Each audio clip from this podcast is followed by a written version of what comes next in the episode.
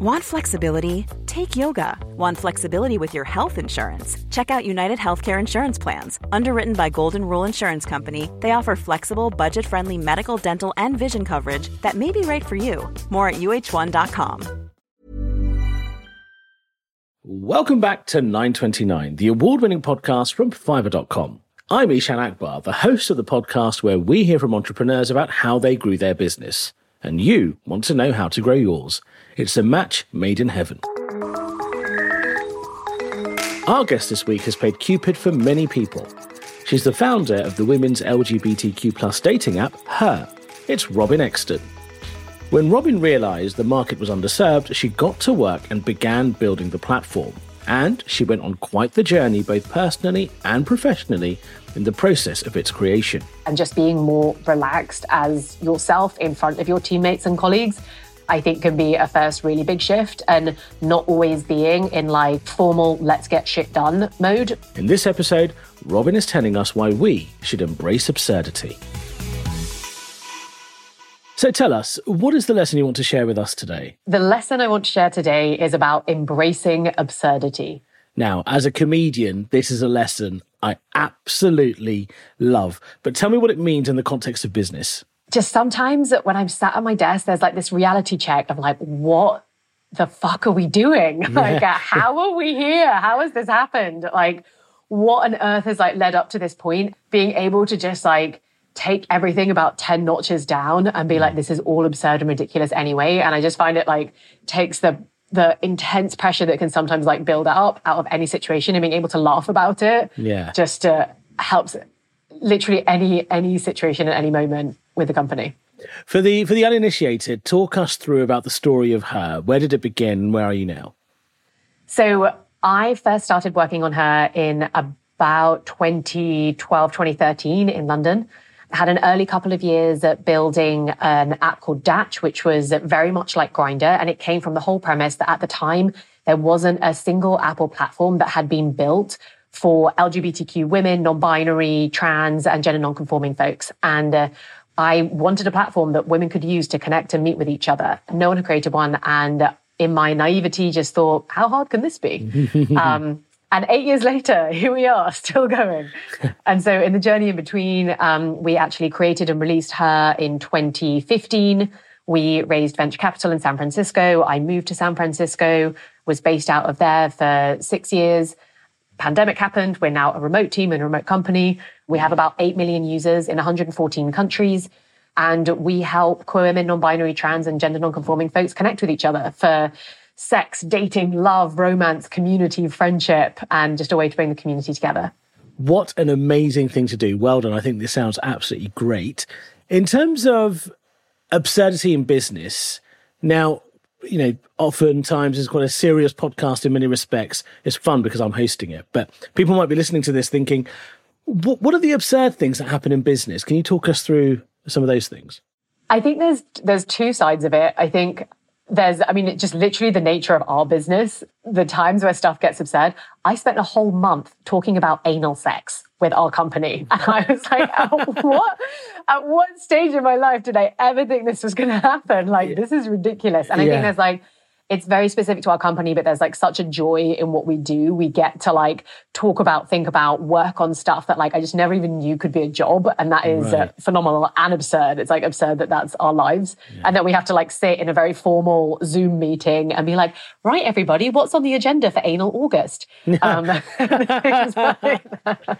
alliteration. I like it. And then there's, then there's the other side of just like, honestly, I think when it comes up when like uh, shit gets really hard, like when stuff gets really challenging, either being able to like use humor or being able to like recognize that this is like a wholly abnormal situation and uh, just like break tension by using fun moments and just being like, let's, t- let's like relax things a little bit.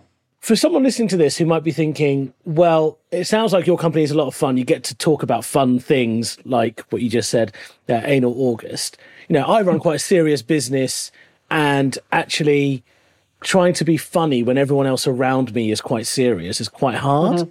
Do you think that's yeah. possible to break through? Absolutely. And I think it's actually so where I first started thinking about this culturally for our team and company. So uh, aside from like the content of what we get to do as a business, there is mm. still the same like relationship dynamics that exist in our team. We are still trying to grow by X percent month over month. We're trying to grow our revenue. We're trying to scale the business. And I think it's something that actually definitely exists like really strongly in British culture. I think like using humor to kind of like take the piss out of someone. Yeah. I think like moving the business over to America, that is not something that naturally exists in a lot of like American teams and cultures. And it was something mm. that was super important to me and has been something that I've been like really thoughtful to make sure we keep inside of the company. But so, for example, like we had people, like we had someone who shipped a version of the app and it crashed, like we shipped the app and it crashes for everyone. Like 100% of users cannot use the app. Right. And there's one path to take where it's like, oh my God, uh, we're losing 100% of our revenue in every day that this product is out. Who did this? I go, how did this happen? How are we going to make sure this never happens again? And that's absolutely like questions that need to be answered. But the way you approach it, you can either approach it with like fear and anger and like, we must find a solution, mm. or you could turn around the team and be like, oh shit, who fucked up this time? yeah, yeah, yeah. And it just is like uh, the same, it's the same problem and you're going to get the same solution in the end. It's just different ways of handling it en route. When you went to America, how did you begin to negotiate that that challenge of this different culture? Did you do auditions to find funny people? Because I would love that. Or how did you how did you how did you embrace that?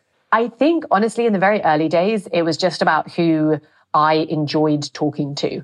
And I think I naturally, as a person, humor is important to me. And I think uh, even in just like interview conversations, like getting a sense of if someone has a lightheartedness to them and is more mm. playful and joke about some of these absurdities themselves as well. Like in an interview process, if I talk about queer sex ed, how does someone respond? Like, does it freak them out or are they yeah. like, oh my God, that's amazing. Like, I want to talk about dildos all day. And I think just naturally inside the company, we've, we've had British people and uh, we like tend to like take the piss out of each other the hardest, but you know, Americans then just like get more used to being around it and yeah. start like uh, doing the same. You seem like the kind of person who has that gregarious personality anyway. Do you feel like this embracing absurdity, absurdity is something you've always done, or have you had to learn to apply it into business? And can people learn to embrace absurdity? I definitely learned to apply it to business, and it actually came through with like some coaching stuff that I was doing. I had, I think I had a really, I used to have a really big gap between who I am as a person and how I was when I hung out with my friends and right. then who I was when I was at work. And right. I think I held on to like this like work identity and work role so seriously. And it was like, it built so much pressure for myself. And that as part of this coaching, I was asked to get feedback from my friends and family and from my colleagues about their experience of me. And it was so interesting the difference of what that feedback was. Yeah. And from my friends and family, one of the things they love the most about me is like when I am my loudest and like funniest and like being strong in my ideas. And I wasn't like that at work. And so we actually had a big discussion amongst the team, kind of talking about these natures of like how you have a work identity and then your own personal identity, mm. and actually how I have the most fun with my teammates now. We, we spent like years kind of like trying to make sure everyone feels the most comfortable as themselves and fully as themselves, that they don't have this like separation of identity. And it's now like one of the most important values in the company. Do you find it absurd that there are people out there who have found their life partner because of you? Oh, it is so absurd. like, uh, I was at Oakland Pride like two years ago, and this couple came up to us and they each had a baby and uh, they were like, "Oh, hey, we just wanted to let you know we met on the app and we just had kids like uh, six months oh. ago." And I was looking at these kids and was like, "This is."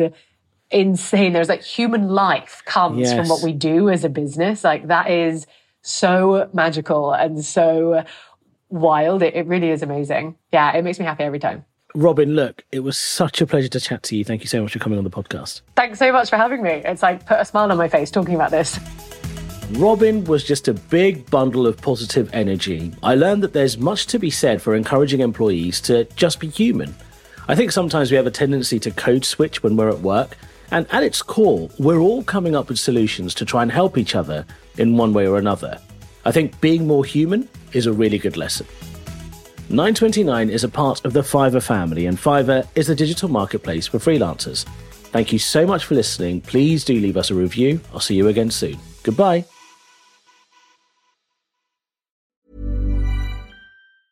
Normally, being a little extra can be a bit much, but when it comes to healthcare, it pays to be extra And United Healthcare makes it easy with Health Protector Guard fixed indemnity insurance plans. Underwritten by Golden Rule Insurance Company, they supplement your primary plan, helping you manage out of pocket costs without the usual requirements and restrictions like deductibles and enrollment periods. So when it comes to covering your medical bills, you can feel good about being a little extra. Visit uh1.com to find the Health Protector Guard plan for you.